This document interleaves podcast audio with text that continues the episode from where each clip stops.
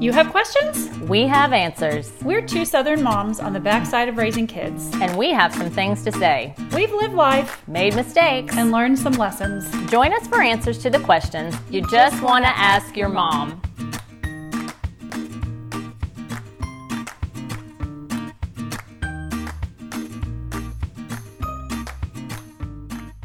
Hey, welcome to another Just Ask Your Mom podcast. I'm Renee Sproles. I'm Bonnie Blaylock. Well, today we're going to talk about should my kid watch that? Hmm. This is a listener suggestion which has sent us down the most wonderful rabbit hole So interesting to get these responses. and of information, uh, yeah, and responses from our listeners. So um, let's get started. We got a lot to talk about. Now, we know most kids are plugged into devices like TVs, game consoles, tablets, and smartphones well before they can even ride a bike. Technology is just a part of our lives. And as much as we would like to eliminate it altogether, most of us probably won't or can't. But is it good for us? And hmm. can we tame this beast, Bonnie? Well, I think that's what remains to be seen. And we had a great three part series of technology and what it does to our brains, which I highly recommend. One of my favorites that we've done. So good. So let's just start with the lay of the land by looking at kids and media use by the numbers. What does the data say? Recent common sense media research shows that media use by tweens, that's ages 8 to 12, and teens, 13 to 18, has risen faster in the two years since the pandemic than the four years before. So that research found 8 to 12 year olds spend an average of five and a half hours a day on screens and consuming media. That makes me sick to my stomach. Uh, well, that's pretty average for a lot of adults, I think. Maybe on the low side. And that rate climbs to over eight and a half hours a day for teens. Eight and a half hours. But you think about they're probably doing a lot of their schoolwork that way at school. I hope that that's counted in there. And then they get home and that's how they wind down. okay, and then among teens, 79% said they use social media and online videos at least once a week, and 32% of these said they wouldn't want to live without YouTube. Uh, I did an experiment with my study skills class a few years ago in uh, the tutorial that I taught at, and I just said, I want you to put your phone, these were homeschooled, obviously, so they could have their phones with them all day long, Right. In theory.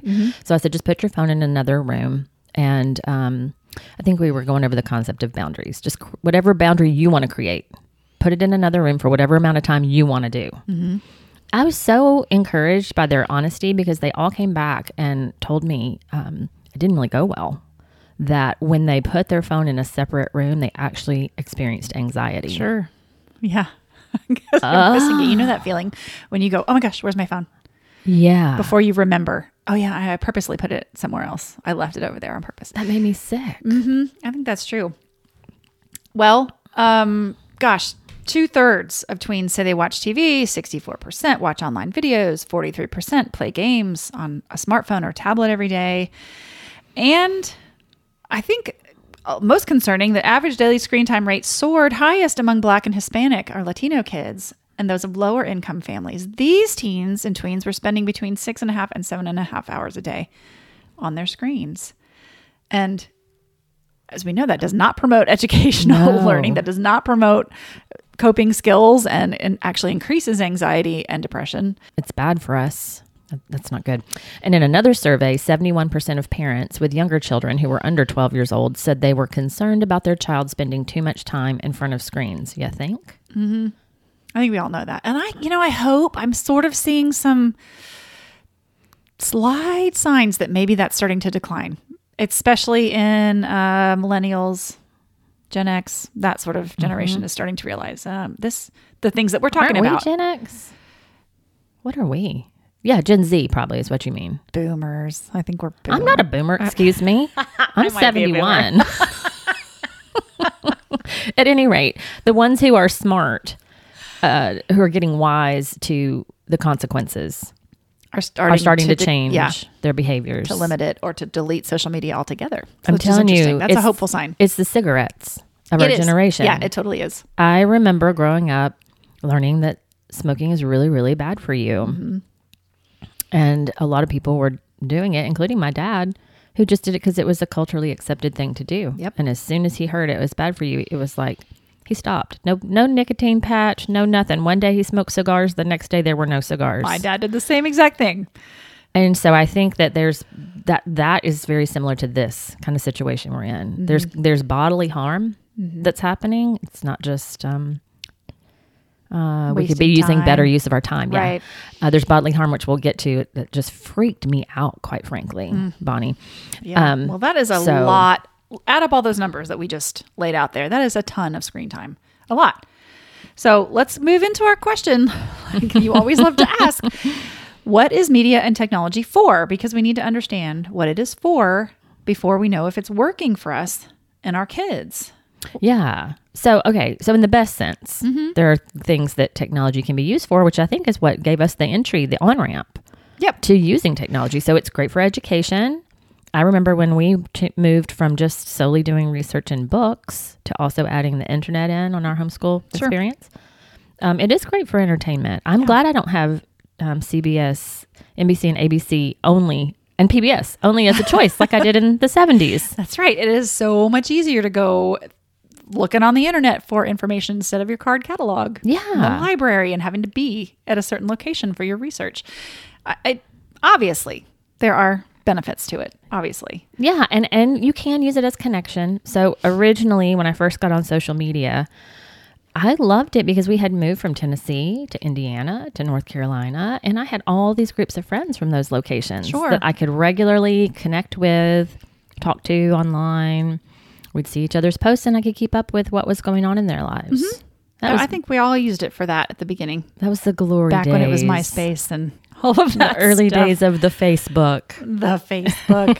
yeah. And then uh, it makes the world smaller. We get um, exposed to new ideas and information. I mean, it can start movements and political movements and areas that don't communicate with the outside world very much, which I think is a positive thing. It is. Current events and issues are right there in front of us all the time. Um, community participation, all of that stuff. It's it's very good. Yeah, and even students can connect, you know, online to work on projects and exchange ideas um, from their classrooms. So it's got these great things it can be used for. But are we using it for that? I would say, just for me, full disclosure, 50%. Maybe nowadays, 50% for that. The rest is mindless. Yeah. Just checking out what's out there today. I just did a little experiment and just disallowed myself to pick up my phone when I'm standing in any sort of line. Mm-hmm. Post office, grocery store, you know, wherever. And it's funny how many times I reached for it instead of just standing there, allowing yourself to be bored, Right. taking the scene around you. And that line might be only five minutes, and you're still like, oh, phone, phone. I can fill it in. I can fill it in. And I love to learn. So a lot of times I've got articles pulled up and I want to keep reading them, you know, Yes. and things like that. But, but I just decided I needed to put some boundaries around it and just see how I did. So I guess I want to ask you, dear listener, what are you using it for mm-hmm. in your life and in the lives of your children? I know that I, when I was a young mom, I just sometimes needed a break. Did you ever just need a break, Bonnie? Of course, of course. and yes, we had our two or three shows that they liked to l- watch in the morning, or you know, it was kind of part of our routine. All right, here's 30 minutes of big comfy couch or whatever it ah, was, you yeah, know, Bear in the Big Blue House. and they would do that. So Yeah. that I didn't feel like that was detrimental overall in the long run. Yeah, I needed I needed my kids to sit still for 30 minutes or an hour while I got some stuff done sometimes. And hands down, using media was the surest and quickest way to be sure I got a break. Now, Mm-hmm. you know, we were training them to sit on a blanket for 10, 15, 30 minutes. Yeah. Happily sit in a playpen. Eventually move to their room. We did all that without screens, though. Correct. All of that was without screens. That's books But that toys. required me to put them back on the blanket Mm-hmm. when they crawled off, or be sure they didn't climb all the way out of the playpen and they you know went back in. The the zombie state was PBS. Oh yeah, I knew for sure, you know, between the lions, they were going to sit for 30 minutes. yeah, And that was such a that was such a a great break for me. we we made the mistake, and I think it was a mistake of getting the van with the uh, drop down screens. so that they could watch movies on road trips or even around town. And um, thought it was a cool feature at the time, but now, and it did keep them entertained. It was a lot quieter. I had my, you know, it's like mommy's ears are are tired. Mommy needs to not hear all this stuff, and they were quiet. And I can quote you, Finding Nemo, because I heard it from the back seat so many times. But um, but they weren't watching where we were going. They weren't necessarily looking out the window and making observations of the world at large. I think that was probably a mistake. Yeah, and um, I'm not so holy that we chose a van without screens. We were so uh, tight on money that we couldn't afford a van with screens. So the little Toyota van with the cassette player that we bought when Emma was little was the van we had the whole time they were being raised. That Toyota van, it would not die. Thank you God that it did not die. It was a great paid for van, but it it we didn't have the choice for screens, you know, and so we didn't use them. So I'm not saying that this was some great. Um, I probably would have used them if we had the money to, to do it. Yeah, it was the latest and greatest. It was Everybody was, latest doing thing. that, and it was you get swept along and think, okay, So instead, we um, did audiobooks and Yeah. audio dramas, and that requires you to use your Imagination. imagination. And we, for road trips, we bought binoculars so they could look out the big side window that's fun. of the van and like see what they could see and, and things like that. So I'm just throwing it out there, moms, that if some of you um, have to be really careful with your budget, just know that there's unexpected benefits sometimes to not having all the choices. That's right. Because again, I don't think I I don't think I would have made I would have made your choice, Bonnie. Yeah. If I if you just said like what what do you want? I would have said I want the van with the screens. Mm-hmm. And so that's just another little extra piece of wisdom for you that's not really related to this just that Yeah. you know limitations financial limitations are sometimes really good Oh yeah, absolutely. for us I know. I know it doesn't feel that way, but that's for sure. so okay so we know it's a babysitter Mm-hmm. we know it's not good for us in general let's get some some feedback from our listeners Okay. I love that you put this out there and just said, okay, what do you people say? yeah Because Yeah. we're we've been out of the game for a little while, to be fair. Mm-hmm. So we wanted to hear from moms today. Okay, what today in 2023 are you experiencing with your kids watching yeah shows or videos? yeah In- interesting responses. Okay, so one mom of a preschooler, she said, For the good, I really appreciate Listener Kids on YouTube. It's all worship music for kids and always helps us recenter on what's important, especially on those hard days. And she says, For the bad, the addiction to Bluey and assuming that TV time will be all of the time has opened our eyes to why TV shouldn't be constant. Interesting. Yeah, so interesting. And then there was a mom of teens who said that um, her boys used to watch Jessie on Disney Channel, and they would watch a couple of episodes during their screen time for the day. And after about a month, they got incredibly disrespectful towards both her and her husband, but especially their dad. Originally, they didn't realize it was that particular show, but they cut their screen time to just Skylanders, which is a video game, for 30 minutes a day. And within a few days, voila, their attitude changed. Right. And so they later on added Jessie back in, and wouldn't you know, the attitudes uh, resurfaced, so they were able to make that connection and go, "That's that's just off the table." So think back to the title of this episode. Should my kid watch that? That's why we asked this question because does it really have an effect on your kid's behavior? Yeah. You are you even noticing that it has an effect? And then I loved this other example she gave as far as just modeling how to consume media. Uh-huh. When a scantily clad woman would come on TV, usually during a commercial, during football season, like the Victoria's Secrets ads, her husband always looked away, and both of her boys just picked up on it. They did not require them. They did not say, "Thus saith Right. mother and father, you must look away." They Shield just, your eyes. this is what you do. You just you don't look at that, and so um they would just go like oh wow the ceiling looks so great that's a beautiful wall right. make kind of make a fun Humor. joke out of it Humor's always Yeah. good. Sure. Uh, okay, so we had a mom of four, including a newborn, respond, and she said that they've done several detoxes and completely screen-free weeks, which I think is so good. What a great practice. We talked about it beforehand, so the kids didn't really fight about it. And they enjoyed so much more quality playtime together were creative and were mm-hmm. outside exploring more. And when they are going to add baby number four, they've relied too much on TV. And she's thinking, I think it's time to go back to that detox thing mm-hmm. again. Mm-hmm. So uh, then there was a mom of nine year old twins who wrote in and said they've got their girls tablets for their birthday.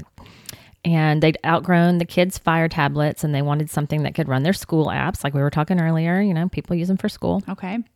And so they they bought some that were touted to be kids tablets, but she quickly found out they're not. You can add tons of safety features, she wrote in, but they don't come pre-installed. And even with all the parental fe- features in place, Google Play can be quite the quagmire, hmm. she said. So she just got tired of like wading through the muck of all the all the different ways she had to be sure they were using it in a way that was safe and appropriate with the boundaries. So things escalated, um, as all these other moms are saying. They went from being a privilege Yep. to being a right to have access to their tablet. So, two weeks into having their new kid tablets, um, they just said, "You know what? You can't, or you can't access anything that's not already on there." And she's still torn. She said, "You know, I'm, I've toyed with the idea of just returning them. What do we do?" That's just such a common thing. It's such a love hate relationship. I mean, you wanted to do it as a gift, and it does have these great features, but it just they're the tendrils sink in with their little barbs so quickly, and yeah, it does become this. Oh wait, that's mine now, Yeah. and I don't have to earn it, and it's just my right to have. Wow, and and you know I hear a lot about YouTube.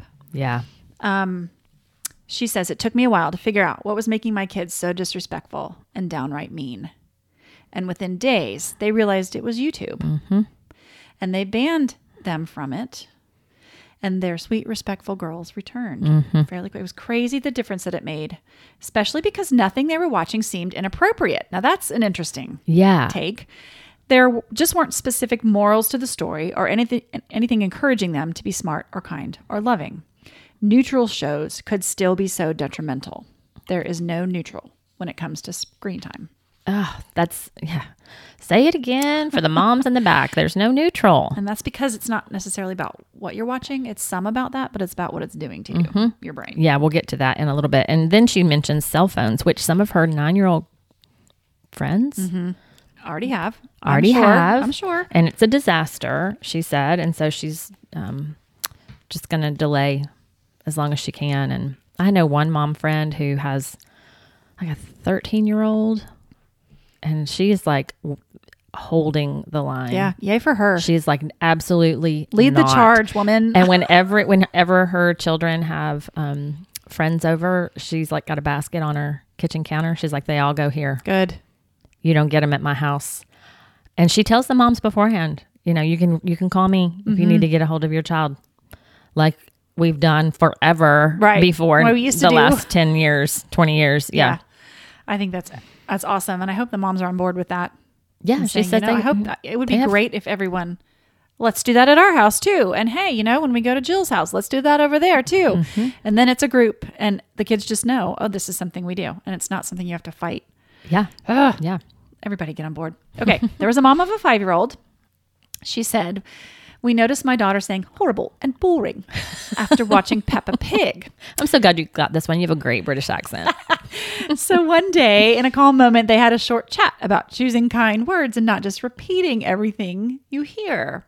And they they told her, okay, if you use horrible and boring two words inappropriately, they're not gonna you're not gonna get to watch Peppa Pig anymore. And a few days later, she did say one of them.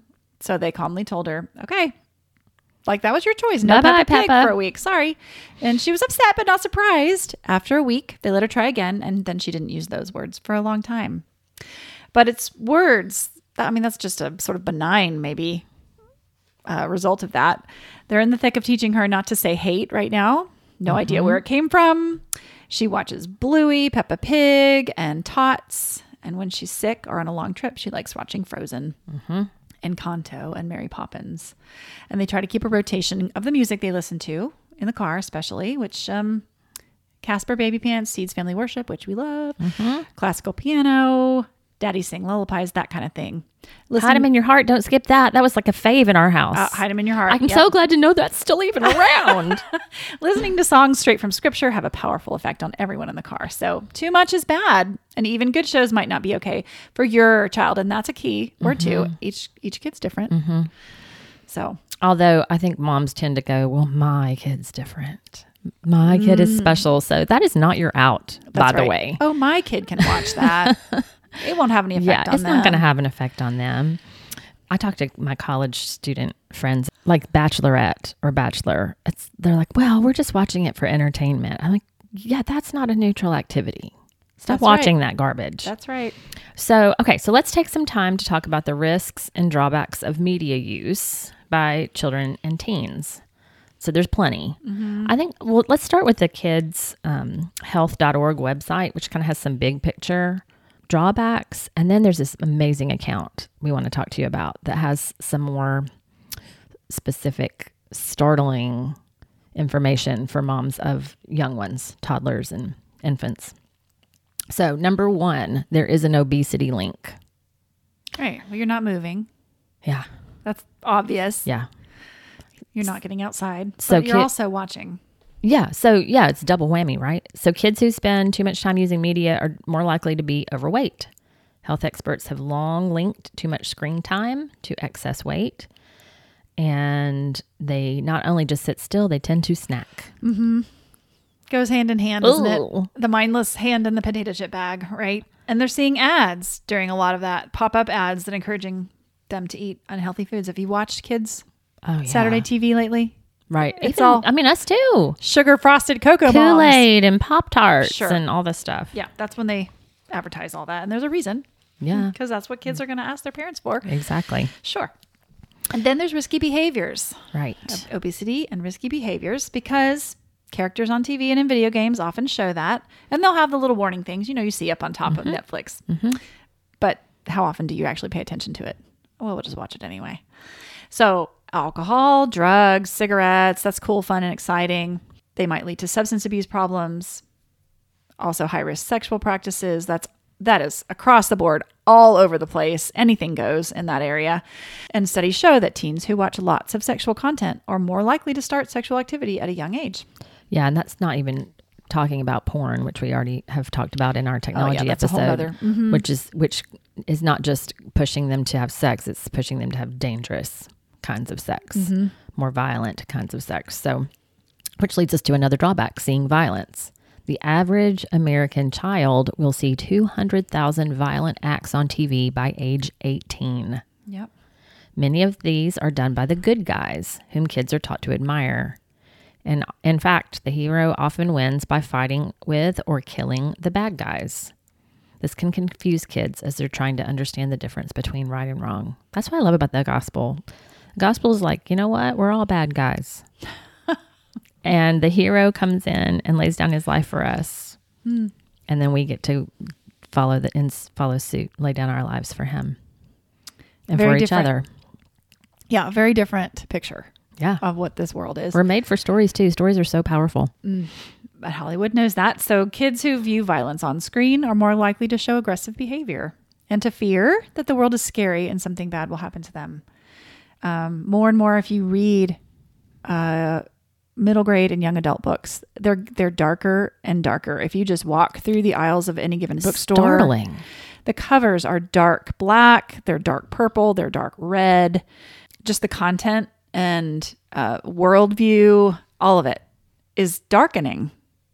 Uh, prove me wrong. Go to Mm-hmm. The bookstore and see if I'm not right about that. I, I, it's um, and you can do it on your Hulu screen or your Netflix screen. Just Yes. just scroll the covers of the covers of the shows.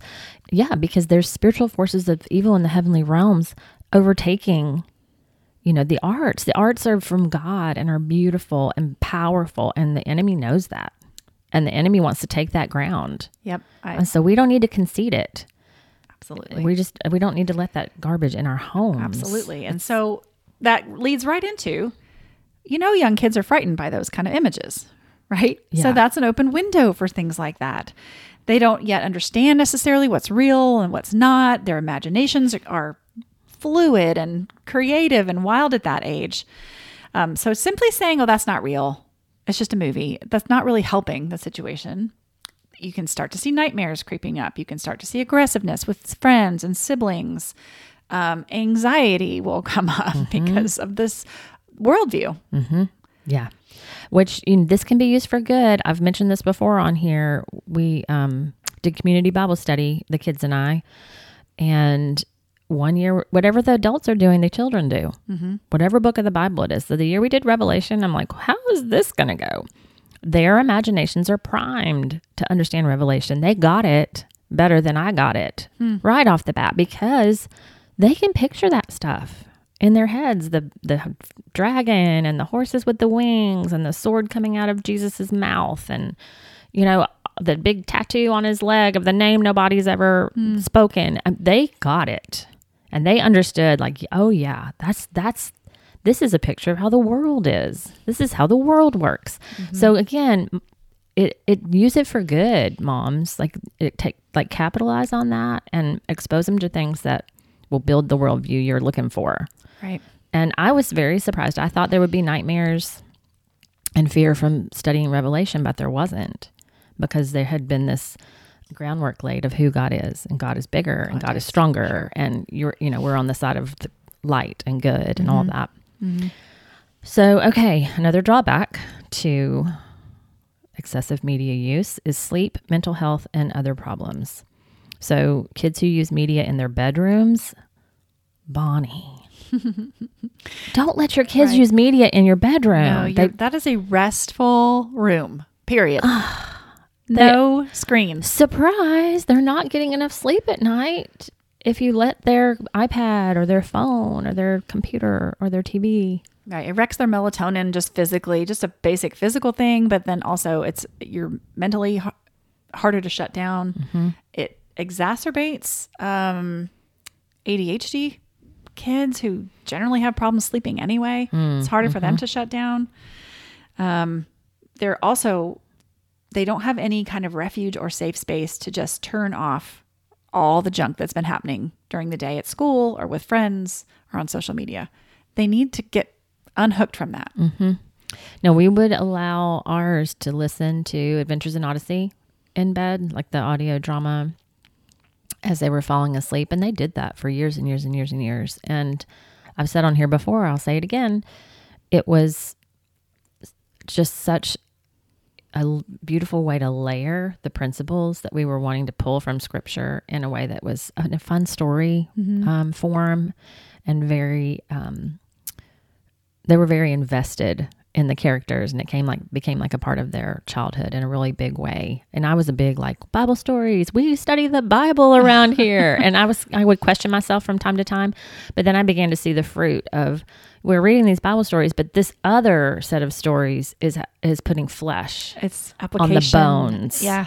It puts it in application. My kids loved Adventures in Odyssey. yeah We did the same thing. They listened to it almost every afternoon. Mm-hmm. Um, really came up with some great depth and questions from that, uh, depending on their age. Yeah. We had some really great conversations that come from that. they tackle everything on there. Yeah. There's so many things that they they really wrestle with and it's great. All right, and then there's too many commercials, Bonnie. Talk about that. I can't stand commercials. They're so loud. well, kids don't understand that commercials are for selling a product, that it's all about economy, and they can't tell the difference sometimes between the show and the ad. But even older kids, you need to remind them of the purpose of advertising. Video games, especially, are full of pop up ads with pressure to buy. Uh, YouTube, constant pop up ads. Um, you need to explain what those are for and what what the world is all about. It's commercializing them. It's trying to get them to buy things they probably don't need and believe that somehow that's going to make them happier. So introduce some critical thinking. And we do that with questions always. So ask them to be like, what do you like about that? Do you think it's really as good as it looks in that ad? Is it worth the money they're asking you to pay for it? Would you would you care to work for that? You know, is it worth you working for? So teach them to be smart consumers and to think critically about ads. Yeah, what are they connecting? Um, you know, happiness, this beautiful life. If you have this thing, you know, help them connect the dots between what they're promising you Yeah. and the item that they're selling. Yep. And then you found this amazing Instagram account, which Right. I'm going to start following. Oh, she's so good. And this actually came to us from a listener, too, a tip from a listener. It's at Jerrica Sannes, and that's J E R R I C A S A N N E S. And she also has a website, raisewildflowers.com. She has some awesome and startling information on media in general, for young kids in particular, and the effect of the pace of these shows, the content of these shows on kids' brains and behavior. It's just fascinating. Just just go through her account and it's fascinating. It, it's fascinating in the worst of ways, Bonnie. It's upsetting. well, it gives you the more you know, right? That's right. The more you know. That's right. So she says, um, through lots and lots of research and experience, young children, but particularly infants and toddlers, simply take in the effects of the show the lights, the sounds, the flashes, and the colors rather than the content itself. Screen time for infants and toddlers is just a super intense sensory experience. So while they're billing these shows as educational and what they base that on, you really need to do your research on. What the kids are actually getting at those really young ages is just extra stimulation that their brains can't follow. Right, right. So she quotes Dr. Dimitri Christakis, who says, We know from studies of newborn rats that if you expose them to different levels of stimuli, the architecture of the brain looks very different. The newborn human brain develops rapidly during the first two to three years of life, and overstimulation can create habits of the mind that are ultimately deleterious. Wow. Yeah. So that's little bitty. And they're, I, I'm not really sure why you would have it a screen for an infant. At, at what point that would be good. I think that it probably would be the same impulse that had me stick the pacifier in my child's mouth over and over and over again. Like I was, I didn't know what to do, you know, especially with my first one. I, I was, didn't want to hear the crying. So I'd pop the pacifier in, which created the habit, which I then had to eventually break. Mm-hmm. And it was very painful to go through the withdrawal of the pacifier. And so if I had that available to me, would I have used it? Maybe. I don't know, Bonnie. So the thing is that these shows that she talks about and researches are they are mesmerizing.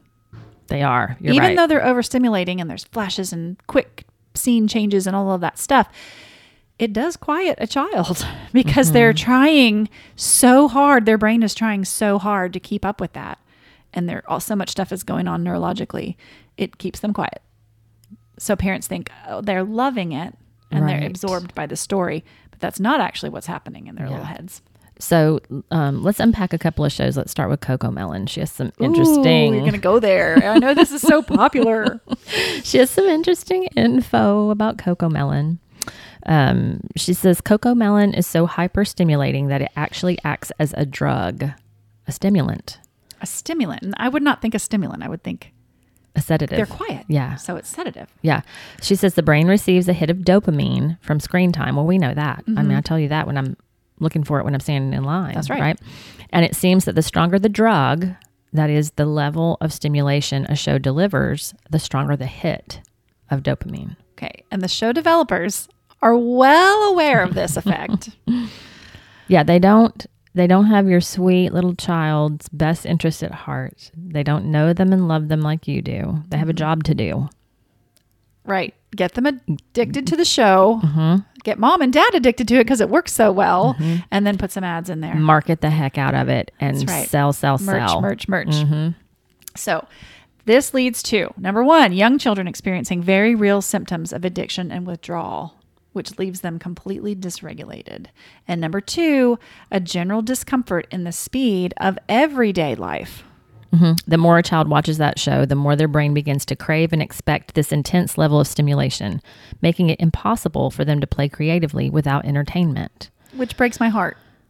Go back to our series with Jamie Langley on children and play and all of the things that it's doing to your child's brain when they look at a tree, when they stand in the grass. Yeah. It's the it's all it's all of the opposite things of what we're describing here. Oh, it's so beautiful. it's beautiful. Yeah. So you th- are the creators of this and other infant toddler shows unaware of how much money they're able to make by drugging your toddler enough to form an actual addiction?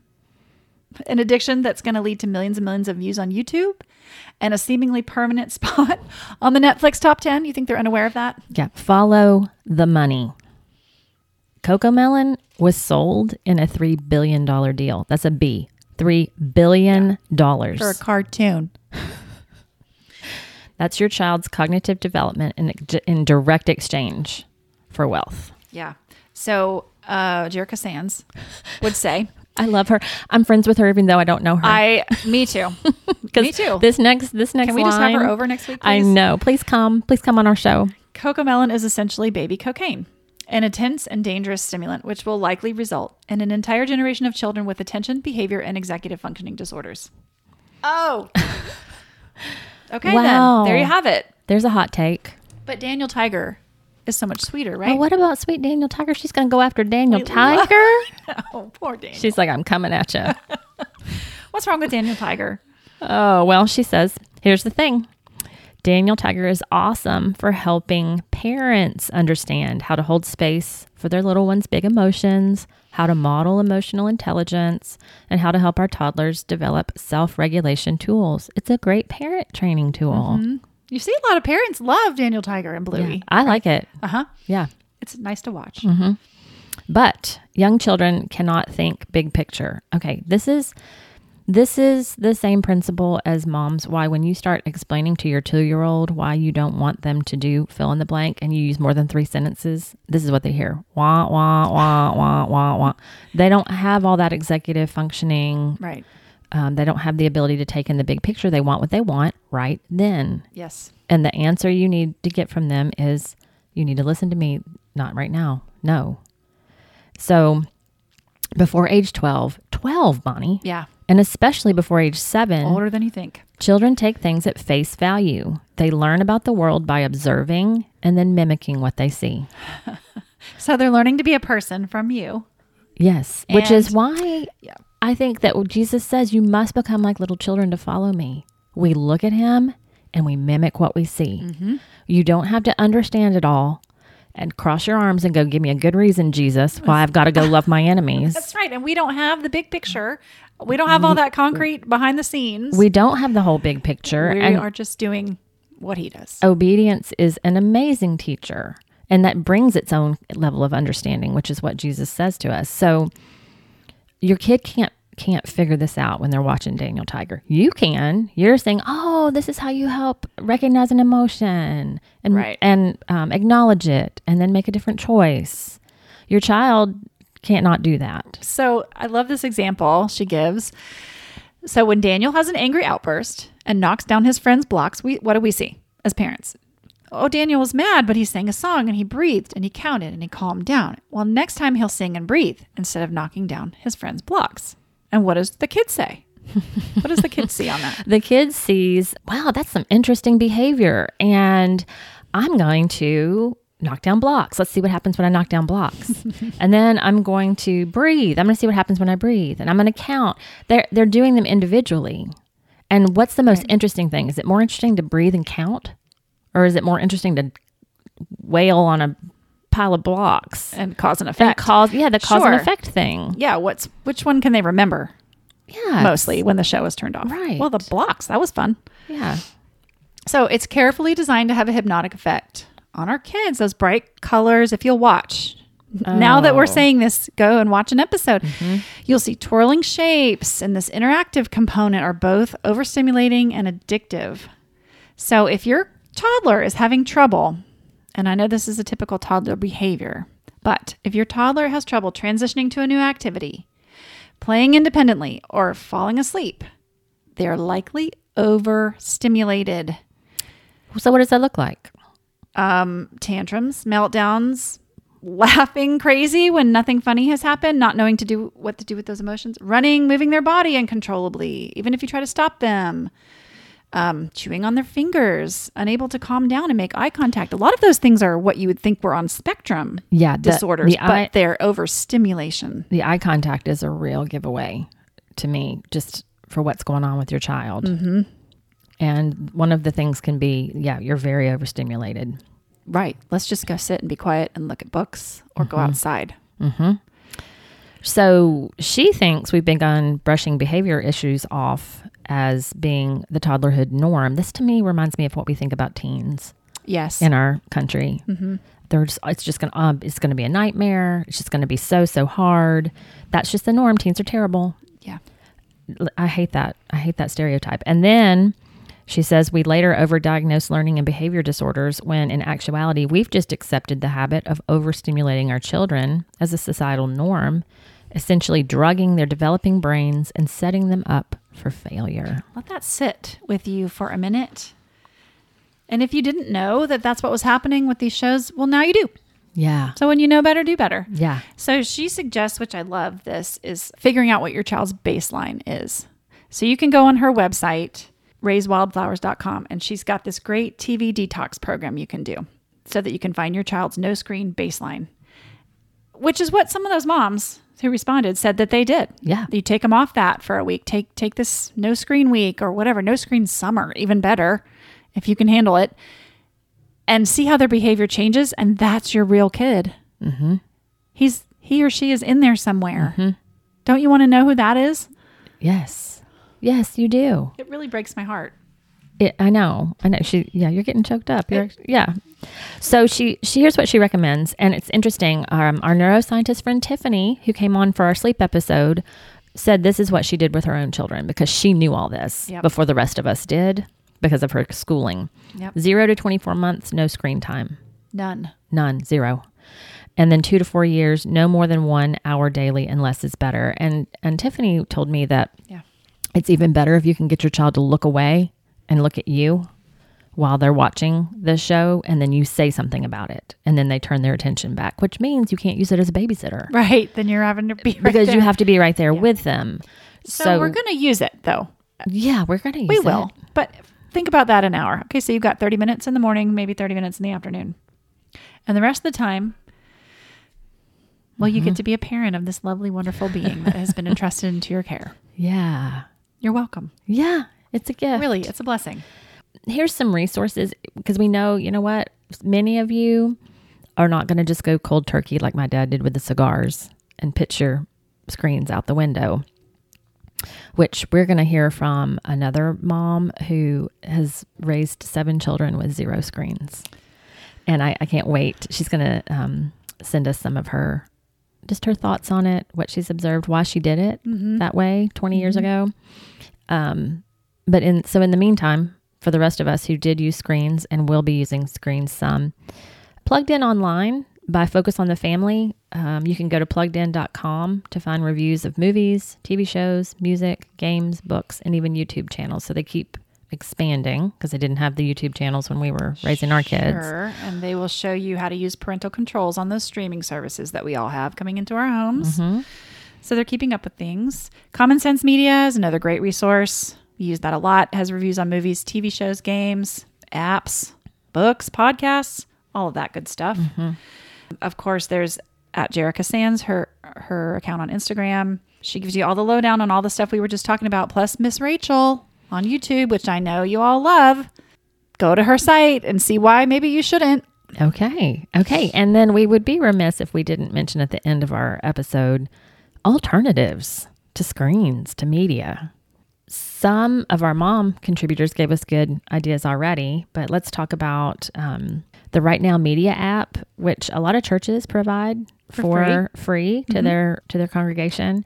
It has Christian worldview cartoons and shows and music and Bible lessons and things like that. Sing the Word. Um, I got to mention this. Sing the Word memories, Bible memory songs by the Harrow family. For those of you who like old school Christian music, this is the most uncool music. Like Lawrence Welk It's kind of yeah, throwback. It's, okay. it's, it's a it's a sweet big family, and all their children and the mom and dad play the instruments and sing, and it's straight up scripture. It's no there's nothing else in it, mm-hmm. so it's what we used for our kids to memorize. okay. You know the Bible, and we would just add it into what we would to what we would listen to.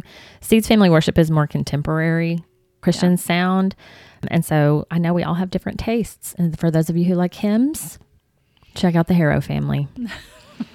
and Adventures in Odyssey audio drama. Listen, audio drama, audio books have a lot of benefits to them. So, again, back to our beginning of our episode, media is not all horrible, terrible, awful. It can be used for good. Oh yeah. You just have to be selective and you have to know what you're doing. You have Yeah. to know what you're doing. So it's worth it just to mention that audiobooks do so many great things for your child. It helps your child's imagination develop because they have to picture what is being described. And it promotes their vocabulary. Um, they understand words and their meaning and how they work. They can listen to, I think it was um, two to three grade levels when I was doing my kids, two, three Right. grade levels beyond what they could read on their own if they just listen to so it. they're yeah building the vocabulary and their context and all of those things their Mm-hmm. uh, understanding of language in general so it also teaches an appreciation of phrasing and dialogue how dialogue works and all of those things it's really it's really good when they actually look at a book and it's like, oh, you pause for a comma. You say Mm-hmm. it this way with a question. You, you pronounce this way with an exclamation point. It's, yeah, it's really good. My kids became the best listeners. They could sit in church and listen to a sermon. And I think it's because at a pretty young age, partly because we did so much of this training um, at home. So build that muscle, moms and dads, because as Proverbs 14:1 says, the wise woman builds her house, but with her own hands the foolish one te- tears hers down. Don't tear down your house right. By just allowing all this in un- without any kind of intention or boundaries or knowledge. right. If we think of it as a drug which Mm-hmm. it more and more is we're learning it actually is uh, you're not just going to stick an iv in your two-year-old's arm right for the day and let them run around with that all day long. Like they're pulling around a, an iv bag with them. I mean picture that. When you're handing them a screen you're putting in the iv and then i think we would most moms would be like no way i would never do that to my kid mm-hmm. Mm-hmm. i don't think we intentionally do but But now you know. it's there Now you know. so check out all these resources that we've got. Um, we're going to have them all linked on our website, justaskyourmom.com. And take five seconds to rate and review our podcast on whatever platform you listen to and share us with your friends and family. Yeah, and thank you for this topic suggestion. Uh, and keep them coming. Just ask your mom podcast at gmail.com. And we'll see you next time on Just, Ask, Your mom.